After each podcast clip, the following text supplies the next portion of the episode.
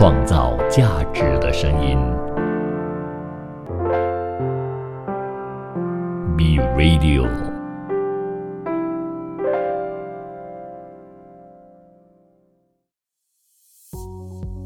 买房那些事，解锁你一生最重要的资产决定。大家好，欢迎大家回到《买房那些事》第十期的节目现场。也不知不觉，我们已经录了第十集喽。对，已经有累积了好呃好一些固定的听众了。诶，大家好，好久没有听到你的声音。我们是两个礼拜一次，就是呃一个礼拜是我，一个礼拜是汉。那也欢迎大家都都来收听我们的节目。我们的节目主要是分享跟马来西亚相关的房地产相关的情报，因为我们在房地产这个领域已经十几年了。那呃。融合着马来西亚跟台湾的经验，对，所以就就呃，我们过去的经验跟大家做点分享。好，话不多说，我们今天来讨论一下本地的房市有没有搞头呢？呃，我想很多不同的声音哈，过去可能蛮多人喜欢就是做国外的市场，为什么？因为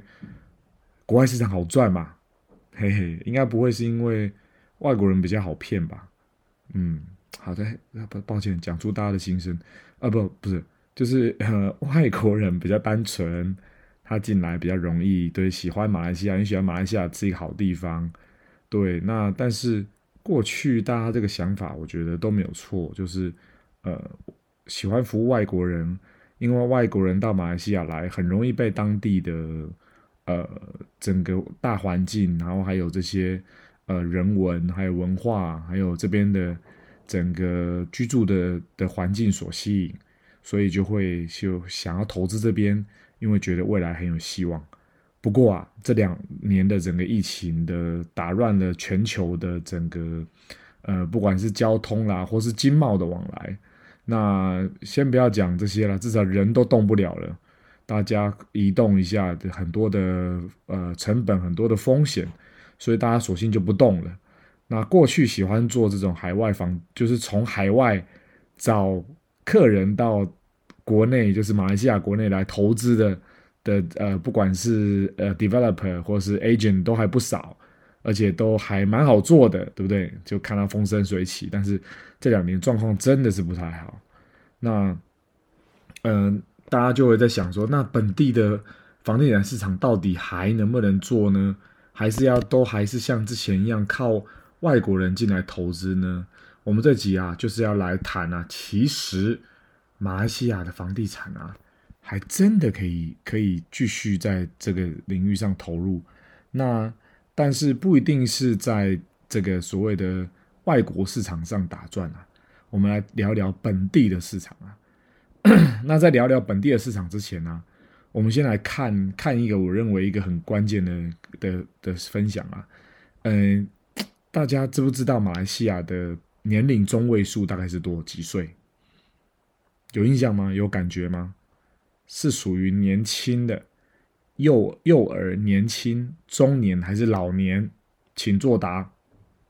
哎，你答对了，算是年轻的哦，哈，因为呃，其实。马来西亚现在就是在经济学所称的人口红利的阶段。那什么叫人口红利呢？就是指一个国家的人民啊，年龄在十五到六十五岁的工作人口，哦，比例要超过总人数的三分之二，六十六点七以上，而且抚养比啊要小于五十个 percent 哦。哦，十五到六十四岁，我觉得这个这个这个统计学上有点有点。辛苦了，因为十五岁就要开始工作，要工作到六十四岁，呃，应该也不是这样说啊，就是说十五岁之后就有人出来工作了。那呃，很多人现在就是因为长寿嘛，所以可以工作到六十四岁。那就是算这个区间的总人口数是要达到六十六点七个 percent 以上，然后抚养比小于五十个 percent。对，那马来西亚就是属于这个这个位置哦。马来西亚现在它的年龄中位数，刚刚大家应该有猜到。其实是不到三十岁的，不到三十岁这个年龄的概念是什么？就是，所有人都比我小，哎，没有很多比例上的人都年纪都蛮小的，那都刚好在正值青壮年的这个时代，就是这个时代这个时候的年纪的人非常的多，可能二十几岁，呃，二十出头岁，刚好要投入职场或是正在职场上打拼的这群人非常多。虽然听起来也是哦，竞争力很强，但是竞争很大，但是表示说哦，年年纪很轻。人口的劳动力很足，体力很好，而且正在创新、准备发展的阶段。对，然后马来西亚人口有三千三百万人，呃，人均 GDP 也不错，所以整个整体的状况下，比其他各国要来的好哦。你们知道邻国我们很常跟他们比的新加坡现在年龄中位数是多少吗？诶，他们年纪稍微大一点的，大概三十五点六岁，不过也算是还 OK，没有进入到。到就是比较老年的社会哈，你们知道整个东协里面啊，最老的是哪一个国家？请作答。嗯，最老的想不到是泰国，泰国就已经进入到三十九岁了，就是真的是青壮年甚至壮年的这个阶段了。对，他的人，他的整个呃人口红利其实已经过去了。对，年年年纪是稍微偏大，而且有偏老年化的状况了。那几个比较年轻的，包含刚刚说得到的，呃，我们国家马来西亚，以及呃呃啊也是邻国啦，菲律宾二十四点一岁，然后比较年轻的寮国二十四岁，缅甸二十九点二岁，柬埔寨是二十六岁，对，然后呃我目前这几年呃经济做的整个工业啦，经济制造业做得很好的越南，则是三十一点九岁，诶，也也是比。马来西亚来的大一点哈，然后人口在东协里面最多的是印尼，呃，将近三亿人啊，两亿七千万人，两亿八千万人，他们达到三十一点一岁，然后 Brunei 大概是三十一点一岁哦，所以你看哦，这么多，整个东协十国里面，其实总人口数是超过六六亿六点五亿的。那呃，其中印尼跟菲律宾的人口也都超过亿以上，越南也将近亿。对，然后你看整个年龄的中位数，其实相对的是很年轻的。年龄的中位数表示这个时候大家正有爆发性，然后人口又多，也年轻，正值要准备结婚生小孩，然后最有发展性的时候，而且现在刚好在这个这个呃资讯网络的时代，其实很容易发展的，发展的会很快的，刚好在这个时候，所以其实。大家都很觊觎整个东协这个地方的市场，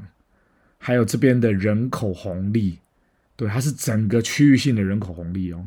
那其中啊，大家不要不要那个妄自菲薄，其中马来西亚的人口的年龄中位数只有二十九点二岁，整个东协里面算是便宜，算是比较年轻的哦。表示什么？表示大家诶生的蛮多的，对。这几年大家辛苦了，在家有事没事生生小孩，哎，没有，就是呃多生一点啦。其实对于整个国家的那个劳动力是未来是很好的。对，那刚好在这个年龄，你说要工作，要换房子、买房子，然后呃赚更多的钱，更好的发展，然后更多的消费，你看很多的很多的可能性哦。而且现在大家教育越来越高。对，而且马来西亚跟其他国家比较不一样的地方是什么？你知不知道？呃，先不比新加坡啦，新加坡诶比较老了，三十五岁哈，然后人口少一点，比较其他的国家里面，虽然马来西亚人口不是特别多，但是年轻，然后人均 GDP 有破一万，呃，这个是高于很多像泰国啦、菲律宾啦这一些，或是印甚至印尼啦的那个呃人均 GDP 说都是数倍于这些国家的。所以有了这些的优势，又年轻，人口 OK，还在持续成长，每年是以五十万人口的净人口数增加来去成长的，然后人均 GDP 又在属于一个比较中上阶级的阶段，诶，大家或许应该回头回来看哦，在马来西亚的市场里面，不要一直想着做外国人的生意。而是在这样子三千多万人里面，刚好大家都在这个所谓的呃年轻准备要开创的这个阶段，怎么样能够去供应这样子的市场，更符合呃这样年轻市场的产品。那因为我们谈的是房地产嘛，可能相关的跟这些年轻人相关的房子，他喜欢的大小，他喜欢的设计的 des 这个整个 design 的 style，他的 lifestyle 会是哪样子？如果大家都可以往这个方向去设计、去思考，或许不用去想那么多的海外市场哦，本地市场未来我认为是非常可以期待的。OK，那我们这段节目先到这边，我们下一段节目再回来听。造价值的声音，B Radio。Hello，欢迎大家回到《买房那些事》第十集第二个小阶段的节目现场。好啊，那我们刚刚有提到说，整个呃，因为东协啦，以至于马来西亚的整个人口红利的状况，年轻人多嘛，老年人少嘛。然后人口中位数在二十九岁，其实大家都正值在就是呃创业或是开始有发展的时候，所以啊，如果呃相关的，不管你是发展商，不管你是中介，不管你是做相关行业的，如果啊你可以去抓紧在呃这一个区段的市场啊，就是年轻人的市场，或许它会是一个很好的收获哦。对，不要一直想着海外外国人，从外国找人进来，当然那个可能获利比较多，不过短时间或许不要太多的期待，而是就本地其实很强的这个很强劲的这个需求啊。诶，我上次看了那个数字之后，我也吓了一跳，马来西亚的人口的净成长啊，净成长就是指说，嗯，新生儿减掉就是有呃过世的的的，不管是呃减少的人口。整个整一年呐、通常就是过去几年，大概一年都净增加五十万人哦。所以你看，以这个速度，当然不会一直增加了，一定会慢慢的，因为因一些因素，可能或许会做一些减少。但是其实还是属于人口上升的阶段，然后人口还在增加，所以这个年纪，我相信不会太快就涨，就变成三十或是多少，可能它会在二十八、二十九这边跳啊。对，也特别是这两年。疫情期间，大家比较常在家里嘛，所以可能会多生一点小孩。哎、对对，所以呃，状况大概是这样哈。那既然既然呃，我们讲自用啊，就是本地的市场啊，年轻的市场这么值得期待啊，我们就要来看说，其实本地的自住这个刚性需求啊，我认为是马来西亚未来的一个房地产啊，或是很多其他产业的一个机会点啊，嗯、大家有些人喜欢做海外的人，是因为他的佣金啊，或是整个获利可能比较高嘛，所以之前很多的外资啊，或是什么，大家投入的市场比较是属于像 KLCC 那边附近的一些大楼，或是呃这些公寓为主。那原本经营的都都是外国的租客或是买方，但是刚刚说到这两年里面，很多的外籍人士都因为疫情的关系，他回去到自己的国家，其实市场到了谷底。然后空屋的问题很严重哦，对，但那虽然现在国境已经开放，大家慢慢缓和，不过房价还没有真的回来，外国人也没有回来，对，不过这这样子的状况慢慢的改善，租租率也是上升了吼，对，所以就呃有比较正常一点的，那但是本地人还是一个自己住的需求啊，才是一个我们要去期待的点啊，因为。就那个统人口普查，最近最近一次人口普查结果啊，其实马来西亚的外籍人士啊已经少很多了，它大概只有占总人口的八点三个 percent，就是只有两百七十万个两百七十万名的人是属于外来人口啊，其他的三千一一百多万基本上基本上都是本地人啊。对，不过如果如果是以这样来看的话，其实。呃，又在疫情后，疫情的过程中，我相信压抑了不少的这个所谓的买房的需求。对，因为他我们这样讲，它是刚性需求，就是说他一定要一定要做的的需求，就是他自己要住，他要结婚了，他多生了两个小孩，或是他要怎么样的关系，要换房子，换到什么地方去这样子。所以过去两年，呃。不能讲说没有买卖，而是它压抑了。所以疫情后啊，其实，呃，我相信很多过去几个 quarter 的数字啊，也证明了，像去年第四季整个市场交易量是九万九千户的九万九千个 transaction，然后今年的 first quarter 是九万四千个 transaction，其实都是非常大的量啊。我们可以看到说，哎，整个本地的买房，这我相信这个应该不会是外国人啊，即便有，你说哇，很多人外什么？agent 讲很厉害，他是透过网络成交，也不会太多啦。有啦，不是你讲的没有，但是很多房地产还是要自己看啦，对，然后应该都还是我认为这个很纯的，应该本地市场占相当大的比例啦，对，所以其实整个买房的状况有有需求有回升的啦。那政府在这个阶段里面也透过一些包含减免税收啦、各项的补助啦，来协助个人跟中小企业。到了呃，即便到今年都还有在做这样子的的的补助哈，然后劳动力的市场也改善了。那根据这个 BNM 啊，就是中央银行发布的资料显示啊，其实整个 Malaysia 的经济在二零二零年，二零二零当年的 GDP 萎缩最多啊，是减少了五点六个 percent 啊。然后去年因为前年基期比较低，它 rebound 到三点一个 percent。你知道今年第一季，今年的二零二二年的第一季，那个整个 GDP 成长是五个 percent，呃，比上一季也高了三点六个 percent，而且第二季的成长大家知道是多少？我相信大家应该都知道，是八点九个 percent 啊，比市场预期的七个 percent 要更高啊。其中以服务业啦，成长十二个 percent 的表现最好，然后再下来是制造业成长九点二个 percent。营造啊，诶，我我们的本行，我的本行哦，营造房地产相关的，成长了二点四个 percent 啊，对，所以你就可以看到说，诶，真的整个经济回来了，然后慢慢的大家有有恢复有工作，然后有赚到钱，然后又回到自己的需求，诶，哦，该买房了，该给女朋友一个交代了，对，总不可能，诶，该给老婆一个交代了，生了四个这个。两年疫情期间生了两三个小孩，双胞胎嘛，三个小孩，诶，怎么还是住两房的？不够房间了，该买了，该买了，价钱不会再跌了，现在是最好的时间点了，没错，对，在这样的整个状况下，其实带动了整个本地的呃房地产市场啊，恢复到恢复到一定的水准啊，所以我觉得算是相当的不错。那可能会有人讲说，诶。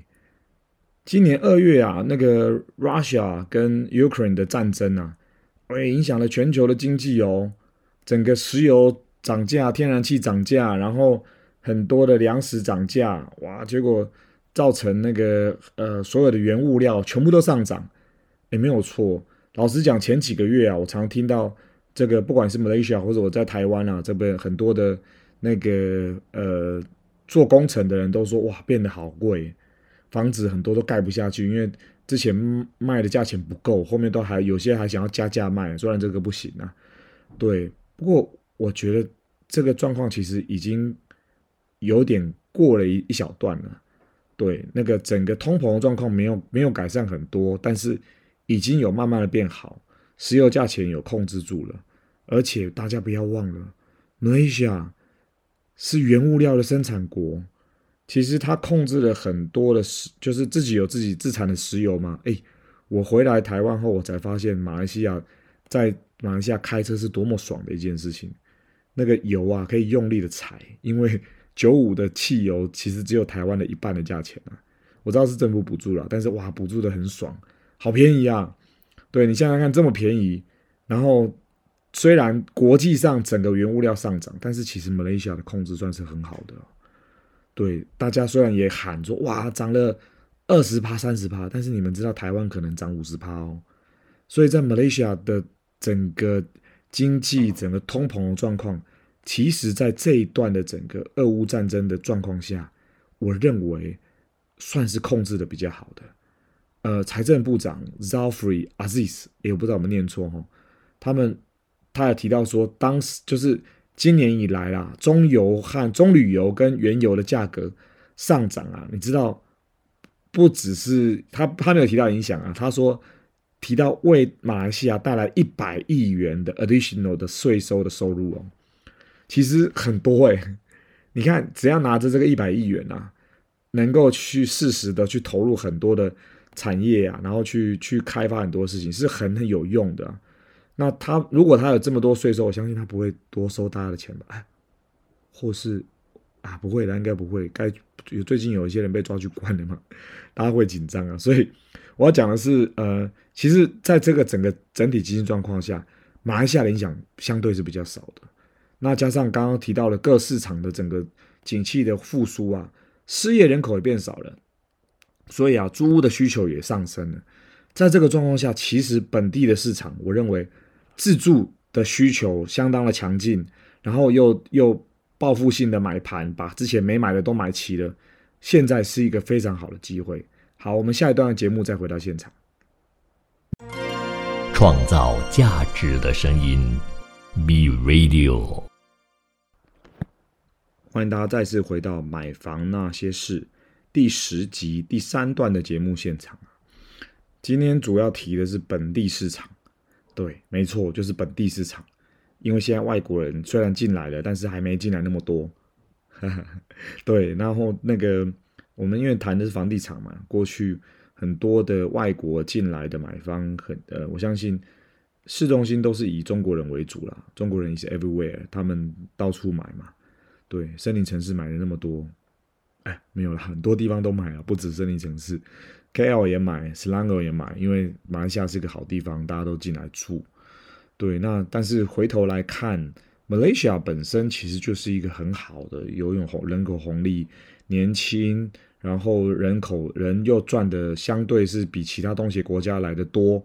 而且房价其实没有很高哦。哎，从外国人角度看，台马来西亚房价其实相对是。所谓的用所得、薪资所得跟房价比来看的话，老实讲还算是我们认为是 affordable 的。不然你来台北看，好可怕的，买都买不起。对，那如果提到说，呃，既然是一个人口红利国哈，马来西亚过去十几年啊，吸引了很多的外资到当地来做房地产投资嘛。那呃，它是整个东南亚几个国家里面啊。人均 GDP 扣除掉新加坡跟文莱啊，算是非常高的国家，而且还算是有人口红利的哦。青壮年比例很高，呃，抚养比比较低，然后年龄中位数也也也也年轻哦。那马来西亚的租赁市场啊，过去很多是以自住的为主啦，其中百分之八十五的总存量是自己住的。那这几年政府也提出一些政策来刺激房地产市场。鼓励年轻人怎么样买房，然后而且政府补助加上房价合理，然后马来西亚的首购年龄也比较低哦。哎，我在台北这不可能的事情、啊。我之前在在在 KLCC 或是 Mont Kiara Team 的这些这些同事啊，很多都二十三岁、二十四岁，哎，给我就买房了。我想说，哇，好有钱哦！不是，是因为赚的不会少，但是房价又可以控，又不会说高到很离谱了。对，所以青年青年能够有房的比例其实算是高的。然后，其实其实马来西亚的政府在二零一二年推出了所谓的 Prima 的一码房屋计划，它在鼓励并且协助居住在城市中的中等收入的国民能够买房，提供很多的那个福利措施，甚至还有是我之前有听到说百分之一百的贷款啊，这是什么回事？就是。贷了一百，然后还可以拿回十，这样正好，然后去装潢，对，使得整个当时啊，到现在很多的马来西亚的青年啊，能够独自租屋的比例啊，其实租屋或是买房的比例其实都增加很多。那那个地方部长啊，拿督斯里呃理查马利肯表示啊，二零二一年的十二月统计啊，Prima 计划的百分之五十购买者啊，其中有一万七千多人啊，是几岁？二十五岁到。三十五岁的年轻族群啊，所以算是相当的年轻啊。那如果我们提到这样以这样子的本地市场啊，其实是很热门的。我们就要来看说，哎，身为一个房地产业者啊，或是你是买房的啊，其实在这个时间段啊，你应该好好的把握，把握什么？诶，我以前很多人喜欢盖一些房子，然后盖了之后。那个价钱啊，或是那个产品啊，不知道卖给谁，对不对？然后我记得，呃，我就不讲谁，但是在媒体上讲说，哎，你的房务部你没有提供，就开始 complain 哦。你房屋部没有提供相关的资讯给我，所以我不会盖，我不会盖对的房，我都盖错的房，所以都卖不掉。然后这个不怎么对呢？你是业者诶，你是 developer，你有很多的资源，你的政府你的资源甚至比政府还多，因为你有钱，你有能力可以去做这些 market research 嘛。其实大家可以好好的去思考一下，自己的 TA 到底会是谁？那你的 TA 假设就是二十六岁、二十八岁的年轻人。在这样的年轻人的收入之下，然后这样的年轻人，不管你针对的是华人、马来华人、马来马来人，或是印度人，啊，是什么样的族群？那这样各个不同族群的生活习惯，或是他的家庭组成，在这个年纪大概会有几个会结婚了吗？还是呃有小孩？有几个小孩？有三个小孩？是两个小孩？还是一个小孩？哎，什么样的族群会比较多？然后这个你所准备要盖的 develop 这个地方，它到底是属于工业区，还是属于住宅区，还是属于商业区？然后附近有没有学区？然后离呃什么样的人口可能会比较多，会来买你的房？其实我相信 developer 会有很多很强的团队，或是很好的数据来去 support 你。为什么你要盖这样的房子？对，如果你能你能够去掌握说，哎，我就是要卖给在地市场。哎，我不要好高骛远，想说我要去卖给谁谁谁，哎，或者啊，我这个这个房子，哇，我也可以卖给二十岁的啊，我四十岁、五十岁也可以喜欢哦，哇，如果你八十岁也可以喜欢哦，没有这种产品吧？我觉得没有啦，除了啤酒，哎呀，不是不是，不不不会喜欢，不会那么广的啦，对，一定他都有自己的客群，他有那个可能。年轻人就喜欢这样的 style，或是他就刚好这这样子的 square feet，他能够 fit 他两个两个房间，或是二加一房，或甚至一加一房，看你所在所所在的区域是谁，你的 TA 锁定的是谁，你要卖给谁，这些人需要什么？我觉得他会依照不同的特性，你只要去锁定你的在地市场，然后你要卖给谁，然后你就可以去设定出。他所喜欢的东西，所以我觉得这个这个是蛮重要的。对，那既然是讲本地，我觉得呃，假设你我我举个例哈，假设你的房子是在尼拉好了，最近在做对这个地方做点研究，因为尼拉这个地方蛮特别，它在它在森美兰嘛，然后它旁边都所在的一些区域，当然它有有很所谓的工业城在附近，然后有一些。大学在附近，但其实都不远，都不近也不远啊。可能对我一个台湾人来讲，这样的距离算远，但对马来西亚来来讲，开个车二十分钟都算近。对，那它的整个周边，诶，它算是一个新兴的地方。哇，它盖了一个新的城镇，诶，那个城镇叫做 U City。我觉得，我本来觉得这个地方应该比较偏远，不过我看它最近的销售量其实做得不错哦。就是很多年轻人过去买，不管是去投资或是去那边自住，它其实交通很方便，它就在它就在整个南北大道的边上，然后因为它的腹地也够大，那发展商在那边建了非常多的呃相关的这一他所锁定的族群里面喜欢的东西，包含它的 facilities，包含它的这些吃的、喝的、用的，然后。他的这些学校的附近学校的这些配置，其实都符合这一群年轻人所喜欢的。所以据我所知啊，他们整个整个呃，不管是透过网红啊，他们自己在销售啦，其实销售的非常好啊。对，我觉得我举这个例子啊，我并没有，并不是在卖这个案子，我只是觉得说，诶，如果你可以抓到在地市场的整个需求，或许你在整个产品的设计上。依照他要的大小、要的空间，然后要的里面的 layout，或是呃有一些专门就做设计的公司，也可以针对这个这个族群能够 afford 的这个装潢，能够去做一点设计，然后提供这样产商品让他们去选择。哎，很大的市场哎，我觉得这个市场虽然单价不高，但是比外国人要大多了。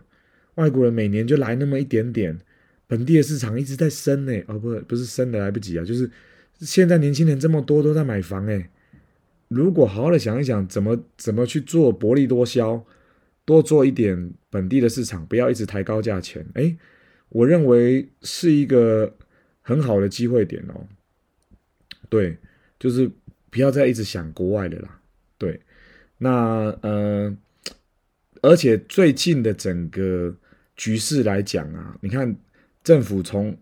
之前就推出五十万以下的房产能够。豁免整个 stamp duty，还有协助买家的很多的优惠啊，其实都一直在推动整个房地产市场啊。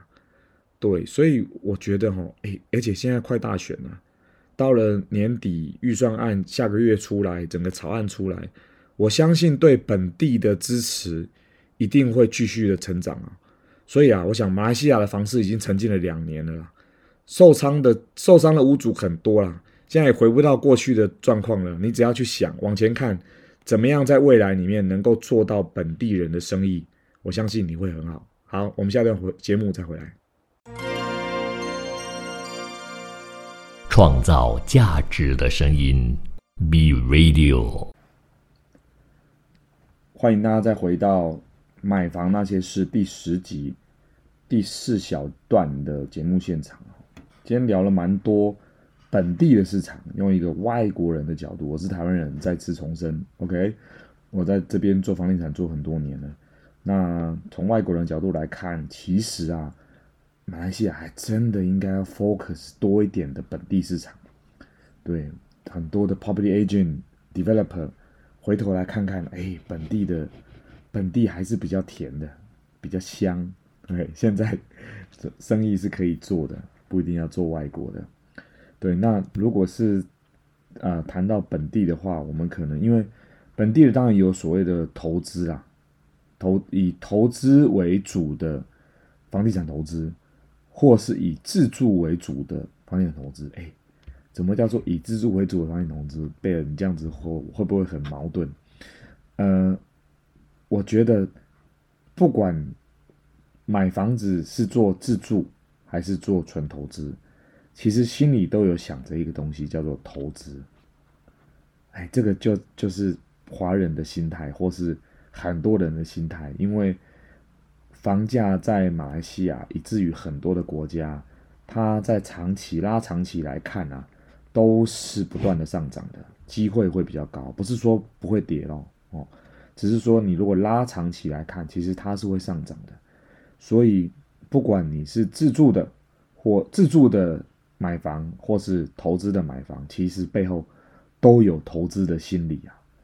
好，那我这段就是来谈啊，我我那个投资的买房我就不讲了，我们这这段来讲自住者的投资心态。哎，我觉得我们要探讨一下，大家才会知道说，哎，什么样才是没有什么对的啦，就是什么样是自住者投资心态啊？你们想想看哦，假设你是买房子，买房子是。你要想法是什么？哎，我要住得舒服，还是哎我要赚钱？哎，住得舒服吗？什么叫住得舒服？住得舒服就是你要离你自己的工作地点或许不要太远，或是离你自己的婆家娘家哎不要太远，或是哎小孩接送不要太远，对不对？或是附近哎最好有一个妈妈，或是有一个呃便利商店，有一个有一个。呃 McDonald 可以有个东西随时可以吃，距离很重要，地点很重要，跟你的生活空间的距离很重要。对，这个是他的其中一个考量啊，就是对他来讲，哎，很近或是很远，哎，他会是考量这个点。对，他觉得这个价值是高的。然后还有他会考量什么？他会自住的人会考量什么？跟自己的生活关系嘛，跟自己的工作的关系嘛，跟自己家人之间的关系嘛，小孩、老婆。的生活位置，然后呢，他住在里面，他就觉得舒服，舒服就是说里面的整个风水，我简单讲叫风水，但其实风水谈的就是符不符合你这个人的生活习惯啊。对，我，我就这边就不用怪力乱神或是这个迷信的说法，我是说，我认为风水就是符合你的生活的习性的地方，就叫好的风水。当然，所谓的好的风水，它里面的通风要好，呃，不能够很阴暗，要日照要足够，呃，然后你旁边不能太吵嘛。人家讲说那个千金买买房，那个万金买邻，啊、或是相反，就是相对的啦，就是邻居反而比较重要哦。对，就是你附近的整个生活环境，邻居不能太吵，对不对？然后通风，呃，这个阳光日照，呃，住起来要舒服。然后当然柱子要有啦，这些东西通通 窗户要有啦。然后接下来就讲到，哎，当然里面的装修，你要有一定的装修比较容易克服啦。对，装修如果你有好的装修，其实是比较容易吸引人的。哎，这点我跳出来讲一下哦，就是呃，因为很多的。很多的人人在卖房子的时候，他会想说啊，反正新的人也不一定喜欢我的房子，我的设计，所以我就干脆都不要弄，都不要整理，哎，我就放着让他来看。哎，但是其实不要这样想，很多人是没有想象力的。比如说我，我就是一个没什么想象力的人，我是要眼见为凭的人。那如果这样子要怎么办呢？就是你要给他看到，你要让他看到东西啦。知不知道那个有没有看过很多欧美啊？他在卖房的时候啊，卖房子的时候，他有一个有一个 service，就是这个呃 property agent 公司或是外面的 service 公司，它有一个 staging 的服务。这个 staging 就是专门在做布置的。他可能会，比如说一个房子空的，对不对？他会先帮你打扫完该油漆的简单的油漆，然后帮你放上漂亮的家具，而且这些是 design 过的家具的位置。都帮你整个 layout，整个摆的好好的，让来看的人有感觉。OK，有没有 feel 了？今天一个空房子，或是甚至一个看起来很乱七八糟的房子，跟一个哇进去，嘿，东西都放好好的，家具哇，这个就是我想要的沙发，哇，走到厨房，哇，这个就是我喜欢的梦幻的灯具，梦幻的中岛。对，虽然我讲的这个美国的这种 staging 服务，它只是放着好看。等到你买卖完之后，他可能把东西撤走，或是这些东西可以卖给你都有可能。你要让人家有想象力，所以刚刚说的，你要风水要顾，或是他进去的整个感觉你要有。你或许不是单纯的为了省钱而什么都不做，也不做简单的油漆清理，而是做一点整理吧，把房子的 layout 调整一下，沙发放到对的地方，马桶不要放到床上去。该对的地方放到对的地方去，他看完就会，因为他没想象力，所以你帮他帮助你的买方一个忙，把东西都弄好。你看，刚这样子来看，买房子就会容易很多喽，他要做选择就会容易很多喽，你的客群就会变得更广哦。该回到自住者的心态哦，他会看风水，他会看地段，他会看什么？诶，他会看这个房子的周边啊，周边有什么东西？周边的东西，这个就会跟投资相有有一点点关系了，因为这个地方的发展性啊，他虽然不会在一开始就会注意，因为他房子可能住五年、十年嘛，诶，但是假设这个房子十年后将会有捷运 MRT Four 在这边盖，哇，这个很酷哦，MRT Four 会在这边盖，十年后，诶，他想说，诶，刚好我小孩长大十年，他要换学校，我就把房子卖了。哎，这样子，或是十年后，或是三年后，这边附近会盖一个很棒的图书馆，很好的学校，在湖边这边会盖一个什么东西？哇，那个都是很好的利多。所以这个不只是自住的人会看，投资人也会看，大家都会去看整个周边的小小环境跟大，甚至到更大一点的环境，整个区域的发展是什么？所以如果都能够掌握的话，我觉得，呃，掌握不，因为这些东西你控制不了，你不能说。急急如律令变出一个高速公路出来，不会嘛？你一定是依照他的那个所谓的政府计划，诶，给你的买方或是让你是 developer，你给你的这些未来的买主一些建议，对，让他知道说未来这边有可能有什么。我相信对他自己的的这些生涯规划、买房自住的投资规划，我相信未来也会很好。OK，所以。啊、呃，我们先从里面一直讲到外面啊，所以其实自住的他也都会东西都会看，但是他看的时间会更长一点。他可能不会说，哎，我三年要脱手，五年要脱手，他看的时间是更长的。所以，当你要做自助者的时候，你要记住自助者的心态，你要把东西拉长来去看。跟他你要去了解说，我觉得了解这个自助你买的这个人的需求是什么很有关系啊。他可能是属于年轻的，刚刚有小孩，或是小孩已经十岁了，他可能五年后、三年后、六年、八年后，小孩、家庭、工作会长什么样子，跟他的生活会有什么样的关联性，会有什么改变，跟他买的这个地方、住的地方会非常的有关系啊。所以了解啊，OK，回到这件事情，回到刚刚提到这个主题，自住者的投资投资者心态啊，其实你就要了解他的需求到底是什么，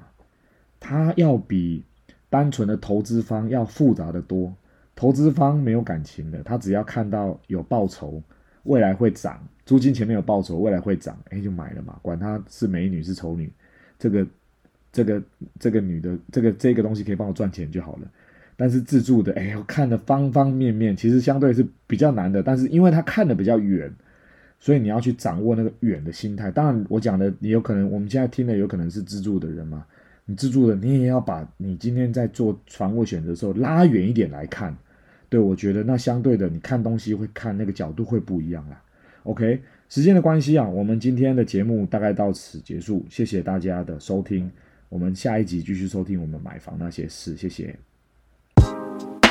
创造价值的声音，B B B Radio。